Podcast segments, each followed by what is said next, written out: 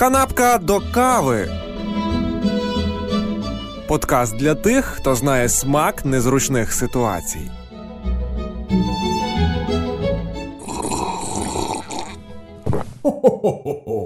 Привіт тобі! Це Ольга Криса і святкова канапка до кави. Я обожнюю зимові свята, тому просто не могла пропустити можливість записати про них і навколо них невеликий епізод.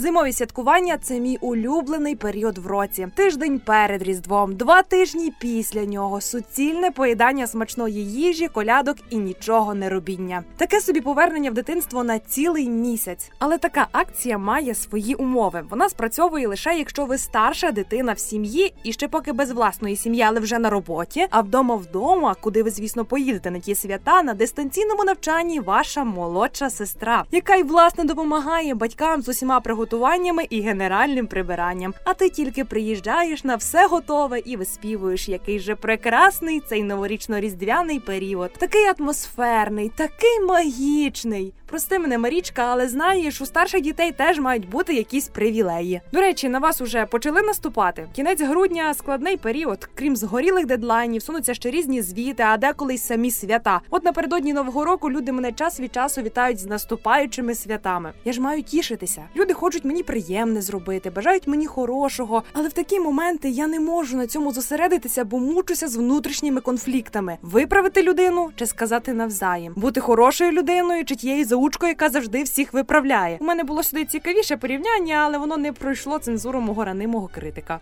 Тобто мене, я про себе зараз говорю. І от ці внутрішні конфлікти вони збирають у мені шалену напругу. І що найгірше і найсмішніше, я теж колись так говорила. Мої свята теж наступали. А ще чорнозем, чорнослив, спина і просто тобі фольга спокійненько вживалися в моїй мові. Та потім зі мною трапилось 4 роки української мови на журфаці, і на тобі постійне бажання когось виправити. І ще говорити прийдешні свята, спина, чорнозем, чорнослим, фольга. Хоча ні, ні, фольга навіть для мене занадто. Це я тільки через одне слово так напружуюсь. А ще ж є передноворічна навала підсумків року в соціальних мережах. Чесно, я не знаю, чого люди зляться на інших за те, що вони публікуються. От мені такі дописи дуже корисні. Це як нагадувальник про мої власні досягнення або макет вже готових цілей на наступний рік. Суцільна економія часу. Та й коли навколо твориться казна, що через подорожчання газу навіть виробництво цукерок скорочують, то чужі успіхи для мене за щастя. Читаю, тішуся і ковтаю сльози. У мене була спроба підсумувати рік, що минає, але в заголовку я механічно вивела цифри 2020. А це яскравий приклад того, що в 2021-му я мало писала від руки різних домашніх завдань,